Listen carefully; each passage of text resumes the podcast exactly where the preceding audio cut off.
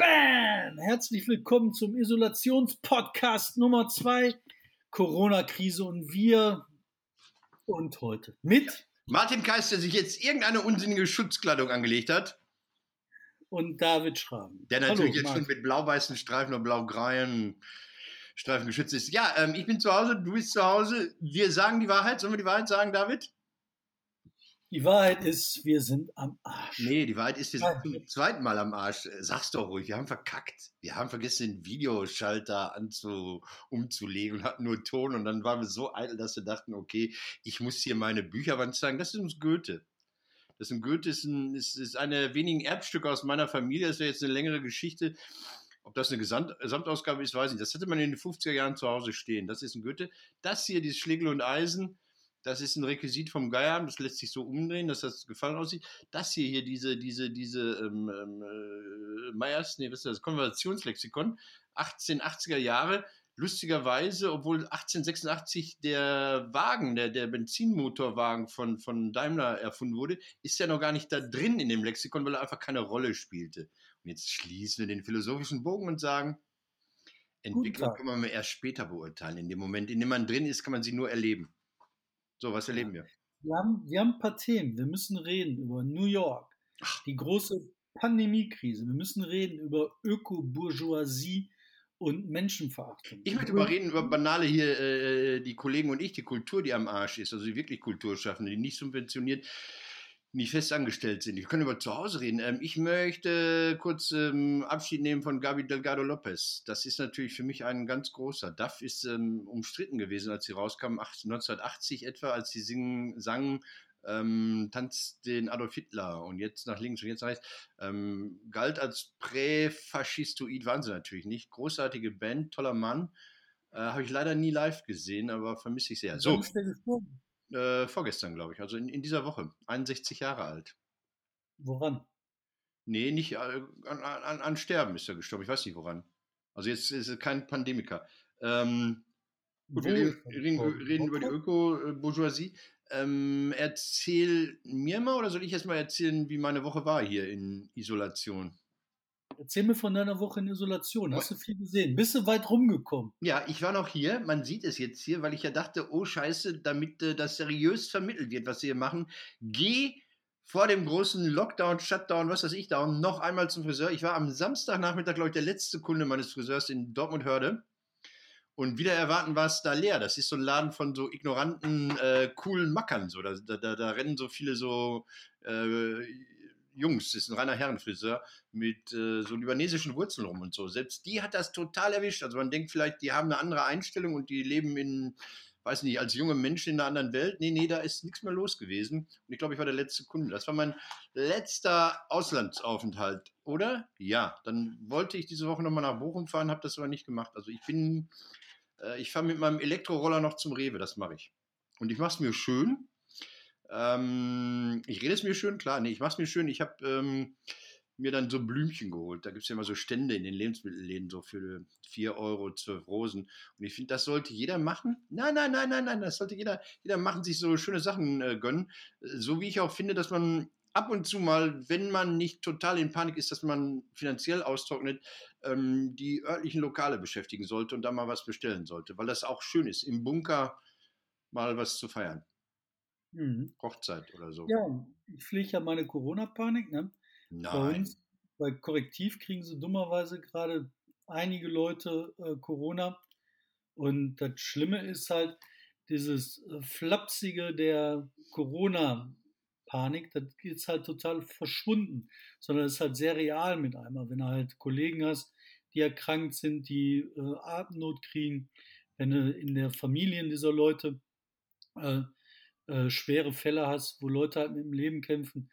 Und da wird das alles halt mit einmal sehr handfest. Und redest du jetzt, Entschuldigung, dass ich reingehe, äh, redest du jetzt über, über Menschen, mit denen du zusammenarbeitest oder nur über deren Angehörige? Also wirklich auch über, über Menschen, die du kennst? Über Leute, die bei uns arbeiten und deren Angehörigen. Beziehungsweise Partner, Freunde. Fuck, ne? Das wird dann alles sehr real. Die Einschläge, die kommen halt sehr nah. Ne? Die kommen nahe. Ähm, Boris Johnson ist jetzt nicht unser Busenfreund ähm, gestern, also am Freitag, und Till Lindemann, der großartige äh, Frontman von Rammstein und beide erkrankt in so Gebieten, in denen es natürlich kein Corona gibt. Also Till Lindemann, Intensivstation, wie es hieß, äh, war in Moskau. Da gibt es ja sowas nicht. Da gab es noch lange kein AIDS, glaube ich, ne? Oder? 40 Jahre gab es ja kein AIDS.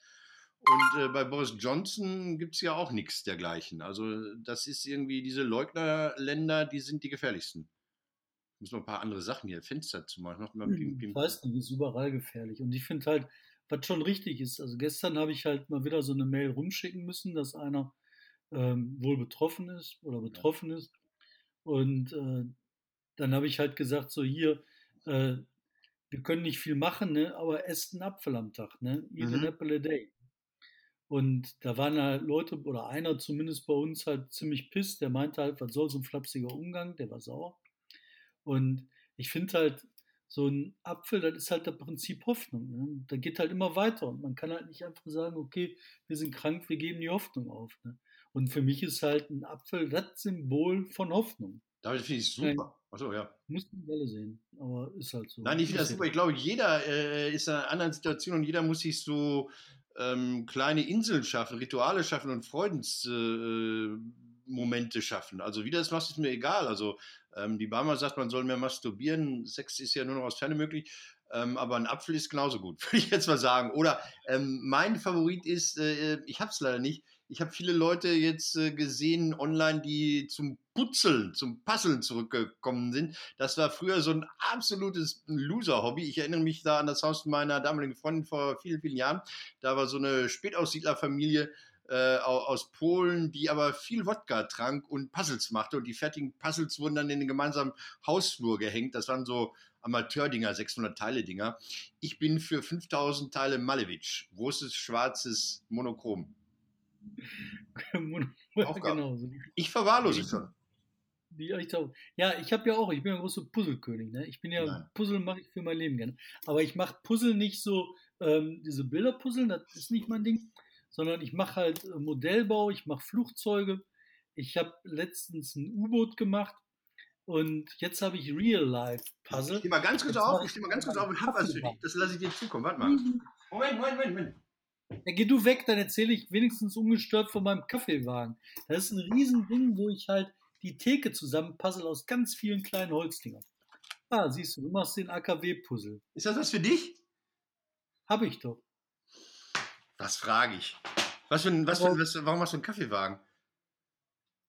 Ich dachte, warum ich einen AKW-Puzzle. Nein. Ich hatte einen AKW-Puzzle, weil irgendwie mal ein Verwandter von mir da war und das alles sehr geil fand und so ein Puzzle abgestaubt hat. Einen Kaffeewagen mache ich, weil das für mich Hobby ist. Weißt du, ich habe halt auf meinem Wagen ein eigenes Kaffee, also auf meinem Hof einen eigenen Kaffeewagen mit einem eigenen Kaffee und ich kann halt bei mir Kaffee trinken. Moment, ist das so eine, Isolationskaffee. Ist das so eine Barista-Karre, wie manchmal auf Messen und Events rumstehen, die dann eine Tagesmiete von 3000 Euro bringen? Viel, viel geiler. Okay. Der ist jetzt halt, ich habe so viel Zeit. Jetzt habe ich halt die ganze Theke aus so kleinen Holzstücken zusammengepuzzelt und bin die ganze Zeit dabei, die Theke mit äh, Parkettlack voll zu machen. Parkettlack, okay. Ja, man muss dazu sagen, ähm, das Korrektiv Buchladencafé, das jetzt ja nicht besucht werden kann, man kann ja mal beim frische Luft schnappen so an die Scheibe und dann reingucken, ist ja auch eine 1A Barista-Bude und was, was kann er was? Ich muss jetzt mal Betriebsgeheimnisse verraten. Du kannst der beste Rechercheur, die beste investigative Journalistin in Deutschland sein. Wenn du es nicht gebacken bekommst, da einen Kaffee mit der Maschine herzustellen, bist du raus. Oder? Ja, dann musst du gehen. Dann musst du gehen. Dann ist nur noch ein Weg offen, der Ausgang. Dann sag mir mal was als alter Kaffeemann. Mir hat jemand gesagt, der diesen Schleichkatzen-Auskack-Kaffee auch verkauft, ich weiß nicht, wie der heißt. Ähm, der hatte so einen Kaffeeladen in Bochum, der hat früher ein großes Festival da organisiert. Der hat gesagt, mein alter Filterkaffee mit dem aufgebrühten, mit dem, mit dem ähm, Porzellanfilter, das sei einer der besten. Und mein Eindruck ist auch, nee, muss ich mal sagen, pass auf, ich sag doch mal, frag dich mal. Mein Eindruck ist, diese Kapselkaffees, vergiss mal die Ökoscheiße dabei, äh, die geben immer nur so, so 30 Prozent der Geschmacksbreite von Kaffee wieder. Die sind nur in so einem, in so einem Spitzenbereich, die haben nicht dieses Vollmundige. Also ich finde, ein gut aufgebrühter Kaffee, wo du erst den Filter vorwärmst, wo du dann den, den, den Kaffee quellen lässt, ja, wo du dann nachgießt, das ist kaum besser möglich. Jetzt du. Da, gibt's, ich bin ja Barista. Ne? Oh ja, jetzt guckt er mich böse an. Okay, jetzt bin ich in, ich kriege nur Wasser, wenn ich bei dir bin, ja.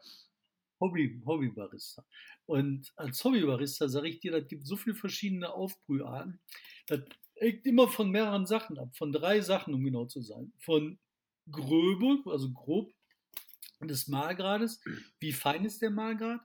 Das zweite ist von der äh, Durchlaufzeit, von den ätherischen Ölen, wie viel werden rausgeholt, mhm. wie viele von den Bitterstoffen gehen mit. Und der dritte ist, es hängt von der, ähm, von der Zeit ab, die das Wasser in der richtigen Temperatur mit dem aufgebrühten Mahlzeugs gut verbringt. Das sind die drei Komponenten. Und das hängt davon ab, wie der Luftdruck ist. Das hängt davon ab, wie, äh, aber wirklich, das schmeckst du und das siehst du. Ja. Äh, wie die Luftfeuchtigkeit ist und äh, der Mond bei Sonnenaufgang. Wir, kommen, wir nähern uns deiner esoterischen äh, Ökodiktatur von der lass mal, den, lass, mal den, lass mal diese esoterische Scheiße weg. Das andere, das ist so. Und da gibt es halt einen super Kaffee, das ist so der äh, skandinavische, die machen den viel. Der ist ganz grob gemahlen. Ja. Da hast du quasi die ganze Bohne, ja. vielleicht einmal mit dem Hammer draufgehauen, ja. so ein paar Teile. Ja. Das kommt dann in so mittellauwarmes Wasser und bleibt dann da so vier Tage stehen. Das schmeckt gut. Das Nein, Moment, Moment. David, wir hatten vor zwei Jahren mal, da hatte ich aus Österreich mitgebracht, so, so ein Cold Brew Coffee. Da kostete das Hipster-Fläschchen 3,90 Euro. Das hast du auf den Boden gespuckt. Ja, das war ja auch scheiße. Aber ich sag dir, diese, diese skandinavische Brühart ist super. Und das wird mit so ähnlichem wie diese französischen Maschinen, ja. kann man das machen, die man so runterdrückt. Filterkaffee. Filterkaffee kann der beste Kaffee mit sein. Das hängt aber ganz stark davon ab, wie die, äh, wie die Röstung können. Ist die Rüstung äh, sehr stark oder nicht so stark? Das hängt davon ab, wie die Filtersachen sind. Ganz, ganz unterschiedliche Sachen. Also ich finde, äh, das wird jetzt. Lass mich eine Sache noch beenden, dann bin ich auch durch mit meinem Kaffee. Und zwar das Spannende finde ich, ich habe immer gedacht, so Chibo Krönung, ne? Nein. Das ist es. Moment. das ist es. ja, ja. Das ist Chibo Krönung. Ja, aber das habe ich wirklich 40 Jahre meines Lebens, 45 ja, ja. Jahre meines Lebens gedacht. Und das ist totaler Kokolores. Und wenn du dann mal richtigen Kaffee kaufst und den trinkst, dann merkst du so, oh ja, also es geht anders. Naja, egal, jetzt habe ich die Nein, das, das, Expertentum ist schön, das, das hat jetzt die meisten Leute verschreckt, die sagen, um Gottes Willen, Jungs, lass mich in Ruhe. Ich kenne die Geschichte, ich war mal bei so Gastromessen in Düsseldorf, in Düsseldorf und habe da äh, Leute kennengelernt, die machen so Gastro-Kaffee, den du nicht kaufen kannst. Und ähm, äh, wenn du da die Krönung erwähnt hast, nur ich glaube, da hast du einen Platzverweis bekommen.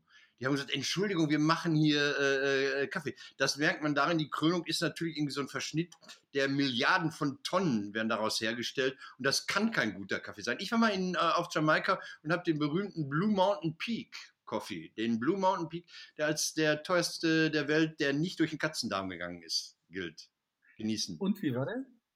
Scheiße, weil ich glaube, die haben uns verarscht. Ähm, das war auf dem, auf dem Flughafen gekauft, das war auf dem Flughafen auf dem Rückflug gekauft und ich glaube, das war Reismehl oder so. Das war braun eingefärbtes Reismehl, aber das war ja an der Stelle, wo du Jamaika verlässt und da wussten die ja, du kommst meistens nicht zurück. Ähm, nein, aber was ich wirklich. Was ich wichtig finde, ist, dass wir uns, dass wir uns irgendwas holen, dass wir uns irgendwas ähm, äh, in der Zeit, wo wir wo isoliert sind und, und ich habe ja nun keine Arbeitsstelle, ich arbeite ja wenn dann zu Hause, wo wir uns dran festhalten. Ich habe im Moment, sag ich mal ganz offen, jetzt der Gemeinde, ich bin nicht suizid, ich bin nicht depressionsgefährdet. Ähm, aber ich war nach dem Geierabend so auf dem Busch, auf dem Runterfahrlevel. Also ich wollte mich jetzt entspannen und prutschen und machen und dann gucken, wie es weitergeht. Und bin jetzt radikal irgendwie auf einmal vor irgendeine Wand gefahren. Also selbst zu entspannen ist was anderes, als zwangsweise eingesperrt zu sein. Und ich bin eh ein Typ, der, der so rumprutscht gerne und ähm, habe im Moment noch echt Schwierigkeiten, einen Tagesablauf hinzukriegen. Wirklich, ohne Scheiß. Ich habe auch keine Family, da ist keiner, der beschult werden will, da ist keiner, der mich nervt. Also schon, ne, also ja auch, aber, aber nicht hier. Und ähm, bin mal gespannt, wie lange ich brauche, bis ich vollkommen verwahrlose oder irgendwie durchstarte. Ich Der Podcast rettet mich einmal die Woche, einmal die Woche. Lesen, lesen, mein Freund. Du musst lesen. Also ich habe gerade Woody Allen angefangen, das neue Buch von Woody Allen. Moment, Und das ist ja auf Deutsch erschienen? Ja. Bei Rowold? Knaller Fall. Rowold, ja. Ich dachte, er durfte nicht, okay. Nee, die haben da gezickt, da haben da irgendwelche von diesen Ökobourgeoisen, die auch meinen, äh, Corona wäre alles nur killefit und schiebt die Alten ab, lasst die Alten sterben, damit die Jungen leben kann. Unsere, unsere Freiheiten werden eingeschränkt, das darf doch nicht sein, deswegen müssen die Alten sterben. Diese Ökobourgeoisen, Typen, nein, nein, nein, nein, die, die, die auf die Spitze treiben. David, die wollten opfern sich. Duellen verbieten. David, die opfern sich und ich werde morgen, ich werde morgen hier durch die Straße ziehen, anklingeln mit so einer Art Wachtum in der Hand und werde gucken, wenn über 80-Jährige die Tür aufmachen, werde ich fragen, sind sie bereit, sich zu opfern, damit ich leben kann? Und dann gucken, wie viele Ja, ja sagen. Aber äh, ja. zurück zu Woody. Woody Allen. Ja, ich war bei Woody Allen. Also Woody Allen macht Bombenbücher, Bombenbücher.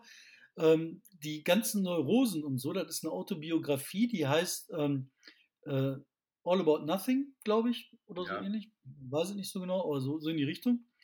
Und da beschreibt er halt seine ganzen Neurosen, seine Kindheit einmal alles wunderbar erzählt. Ein großartiger Erzähler, der hat, wie man das aus dem Film auch weiß, fleißig gearbeitet. Der hat halt mit 17 oder so hat er angefangen, Gagschreiber zu werden und hat das eigentlich durchgezogen bis dahin. Ne? Und der hat äh, große Comedy-Shows gemacht, im Fernsehen, auf dem Theater, auf der Bühne. Der hat mit 25 war der voll etablierter Drehbuchschreiber und Wattenjalle. Irrer Typ. Und normalerweise so Autobiografien von so Leuten, die so viel erreichen und schaffen, die ergehen sich in Namen. Ich habe ja. den getroffen, den getroffen, den getroffen, den Fürchterlich, fürchterlich, ja. Ja, interessiert keine Sau. Aber das macht er zwar ein bisschen, aber nicht so viel. Alles spannend geschrieben.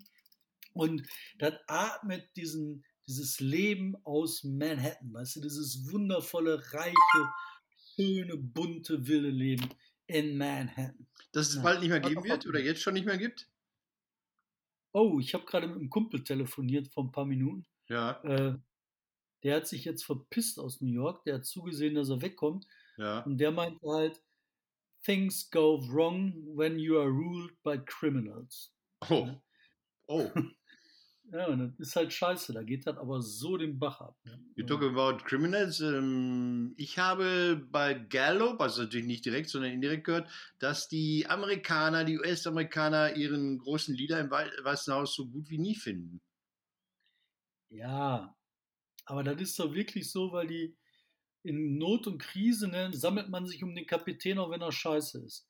Weil es gibt dann halt nur einen Kapitän. Und was willst du machen? Dann musst du halt sagen, einer muss bestimmen, dann muss der Kapitän halt machen. Und dann hoffen wir mal, dass der gut ist. Abgerechnet wird, wenn die äh, Reise zu Ende ist, am Hafen.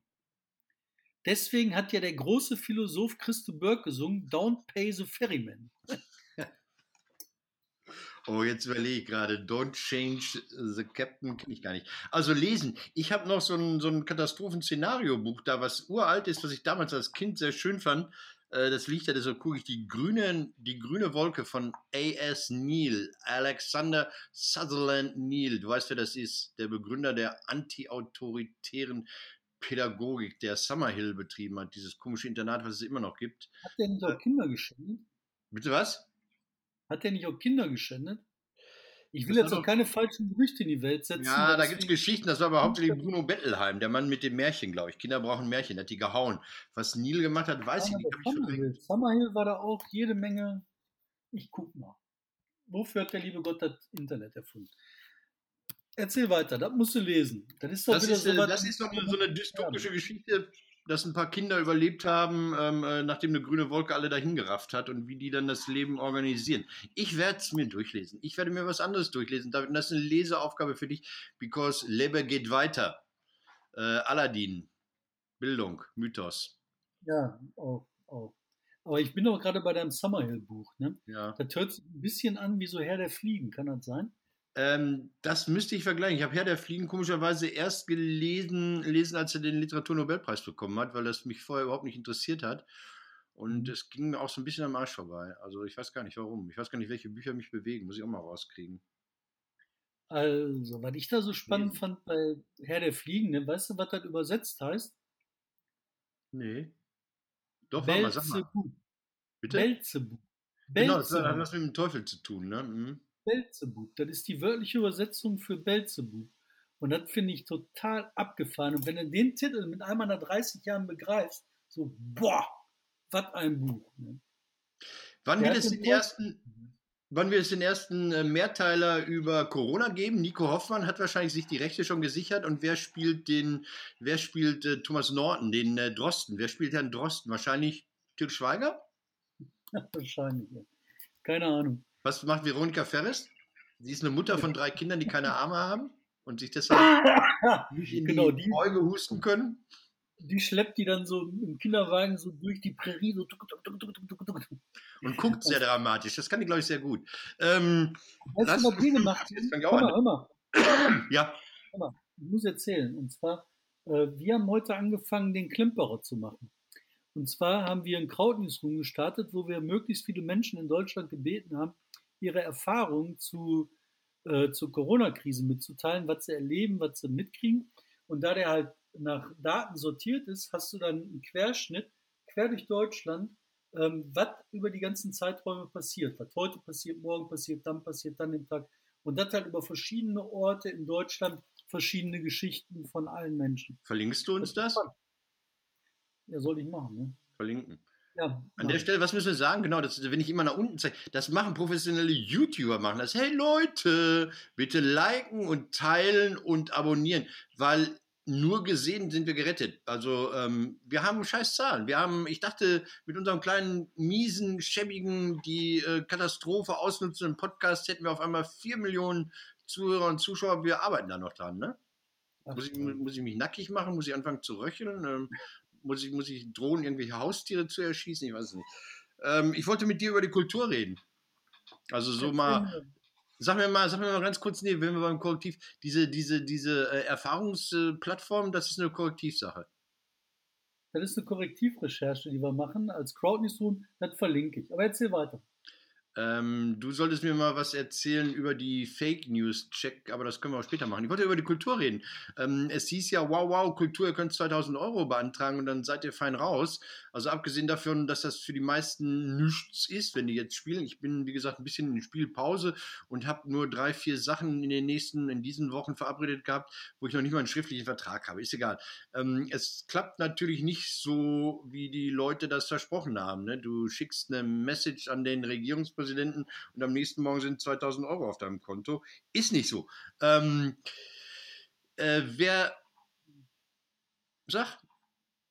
Kann ja auch gar nicht so sein, weil das immer noch Behörden sind. Die müssen Zettel haben.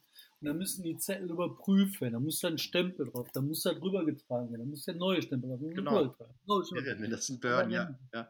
Wenn Und das wa- nicht so wäre, dann wird das Geld einfach so verschwinden. Was, was, was dramatisch ist, ist, ähm, dass viele Leute natürlich nicht da drunter fallen. Also ähm, wir denken jetzt mal an unseren gemeinsamen Kumpel Patrick Joswig. Also der hat ja gedreht in Moskau, der hat viele Drehtage gehabt. Ich glaube, es reicht bis Sommer bei ihm. Aber es ist ja alles angehalten. Also es gibt ja die, die Soaps nicht mehr, es gibt ja gar nichts mehr. Und das sind ja so die, die, die, die Arbeiter in dem Kulturgewerbe oder Arbeiterinnen. Jetzt mal kurz, ähm, wie das normale Schauspielerleben ist. Du hast vielleicht im, ähm, du hast vielleicht im, im Jahr 15 Drehtage. Also so 15 Tage, an denen du abhängig beschäftigt bist. Dann arbeitest du auf Steuerkarte. Dadurch bist du kein selbstständiger äh, Künstler, sondern du bist Angestellter.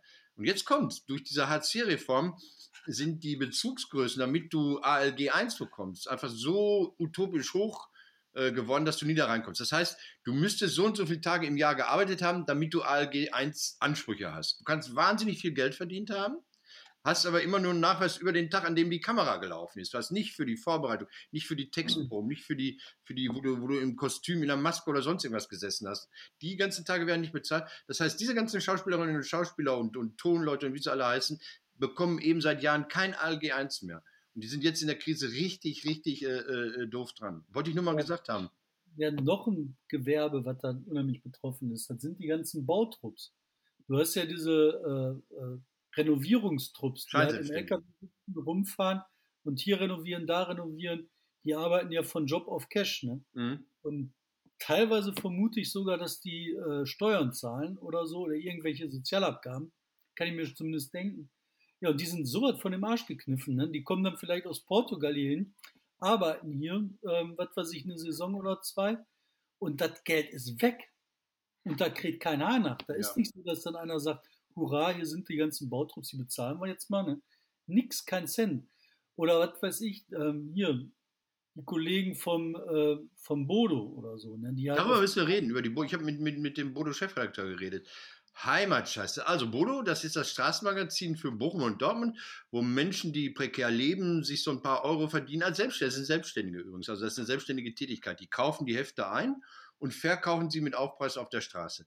Ähm, die haben den Verkauf eingestellt. Also zum einen, weil es kein öffentliches Leben mehr gibt. Also man, man kann sich irgendwo in die Innenstadt von Bochum und Dortmund stellen, da kommt aber selten jemand vorbei. Und zum anderen natürlich, glaube ich auch, weil äh, auch dem Stammverkäufer, Bodo-Verkäuferin vor meiner Rewe-Filiale werden viele nicht mehr so nicht mehr so trauen, weil sie denken, hey, das ist Armut, das ist prekär, vielleicht hat er irgendwas, schätze ich mal. Die sind richtig, richtig angepisst. Man darf nicht vergessen, das war auch eine, eine, eine großartige strukturierende Maßnahme. Also wenn du jeden Morgen aufgestanden bist, um an deinem Stammplatz ein paar Bodes zu verkaufen, um, um, um jeden, jeden Tag oder jeden Monat auch deine Stammkunden zu treffen, die dir dann zurückgespiegelt haben, hey, ich finde dich in Ordnung, ich kaufe dir gerne ein Blatt ab und das ist, das ist nicht die 2,50 Euro, die ich dir gebe, sondern das ist Kommunikation. Das ist richtig im Arsch die stellen die nächste Ausgabe um auf eine elektronische PDF und was weiß ich und äh, bitten dann um eine Spende. Also die werden, die werden ähm, eine gedruckte Auflage nur noch ganz, ganz klein haben. Und was man echt nicht vergessen darf, ist, dass den Menschen, die jetzt wirklich am Arsch sind, also es sind nicht nur Menschen, die irgendwo mit dem Schlafsack unter der Brücke pennen bei Bodo, das sind auch Leute, die einfach schlecht leben, die, die irgendwo unterkommen, die in Schlafstellen sind, mal beim Kumpel pennen oder sonst irgendwas.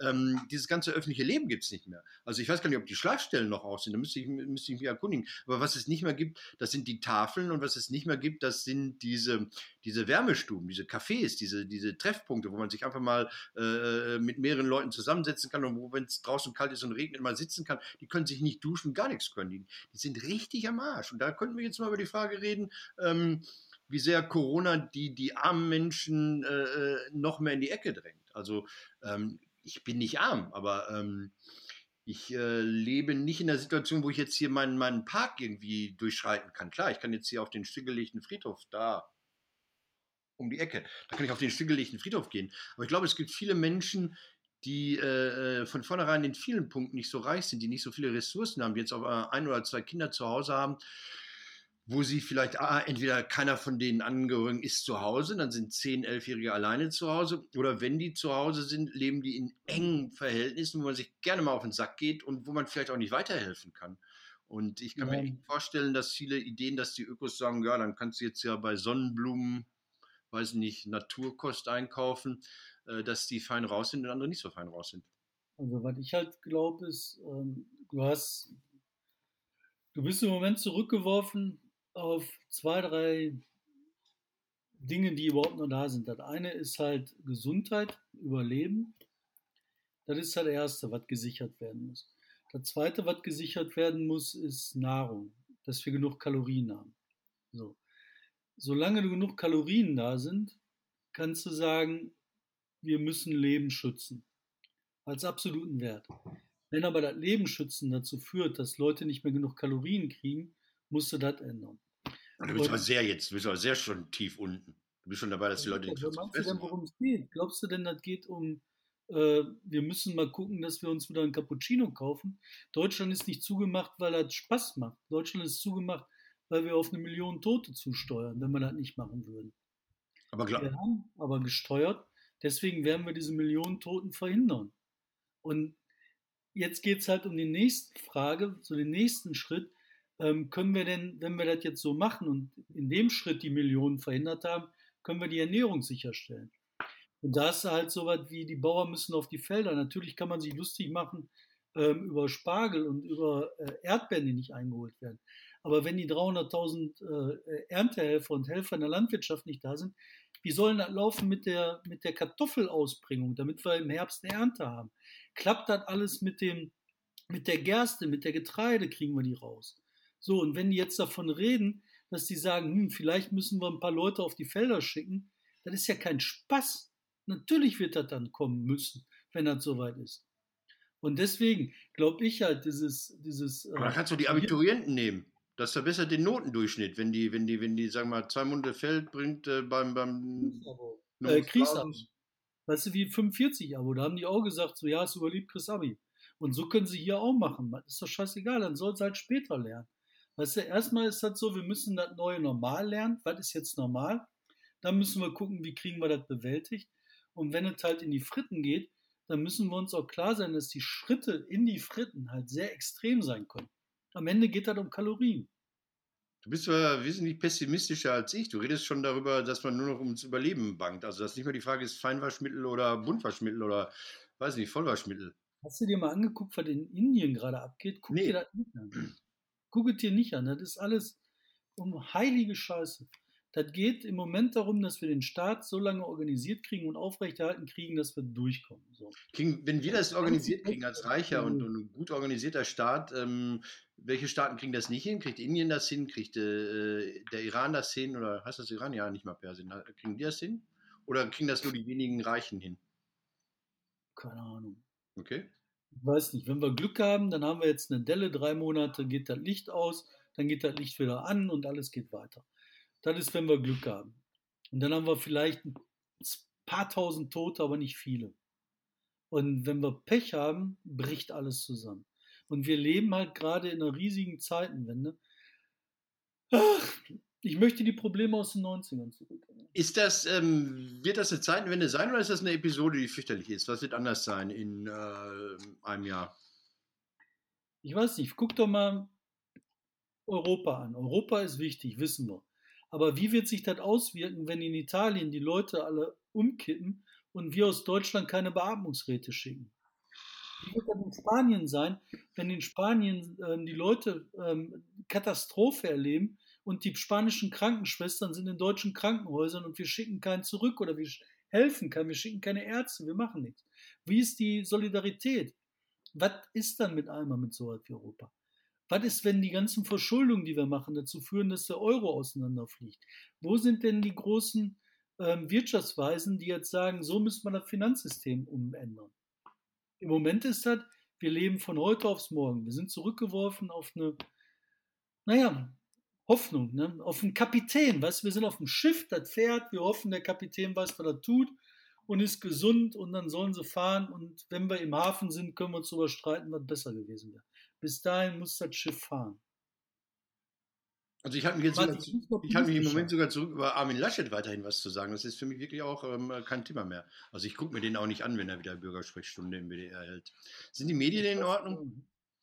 Sind die Medien im Moment in Ordnung? Ich, ich frage mich manchmal, ob, ähm, auch wenn es eine Krisensituation, eine Notsituation und sonst was ist, ob die nicht manchmal zu affirmativ sind. Also ob die nicht sich zu sehr dranhängen und sagen, oh, wir machen jetzt auch hier Werbung, Leute, bleibt zu Hause und so weiter und so fort. Also aktiv äh, gestalten, mehr als berichten, Position beziehen. Ist das in Ordnung? Du als Medienmensch? Ich als Medienmensch, ich weiß es nicht. Ich habe da im Moment Riesenprobleme mit. Einmal diese rein informative Sache, was passiert. Die Nachrichtensache finde ich gut, die läuft Mhm. gut. Ich habe mir heute beim WDR eine Seite angeguckt, wo die halt über Corona informieren, so eine Sonderseite. Die ist hervorragend gemacht. Da wird sehr viel aufgenommen, da werden Fake News bekämpft, alles, alles ganz gut.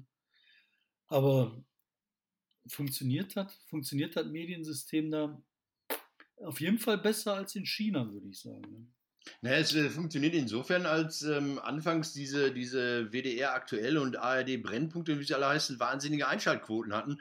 Und die Tagesschau jubiliert, dass sie bei 13 Millionen sitzt. Und ich hatte aus Gründen mir mal die Quote angeguckt von der Lokalzeit, von diesem wunderschönen WDR-Ding. Wir schalten um nach um die Ecke, also Bottrop, äh, Gelsenkirchen.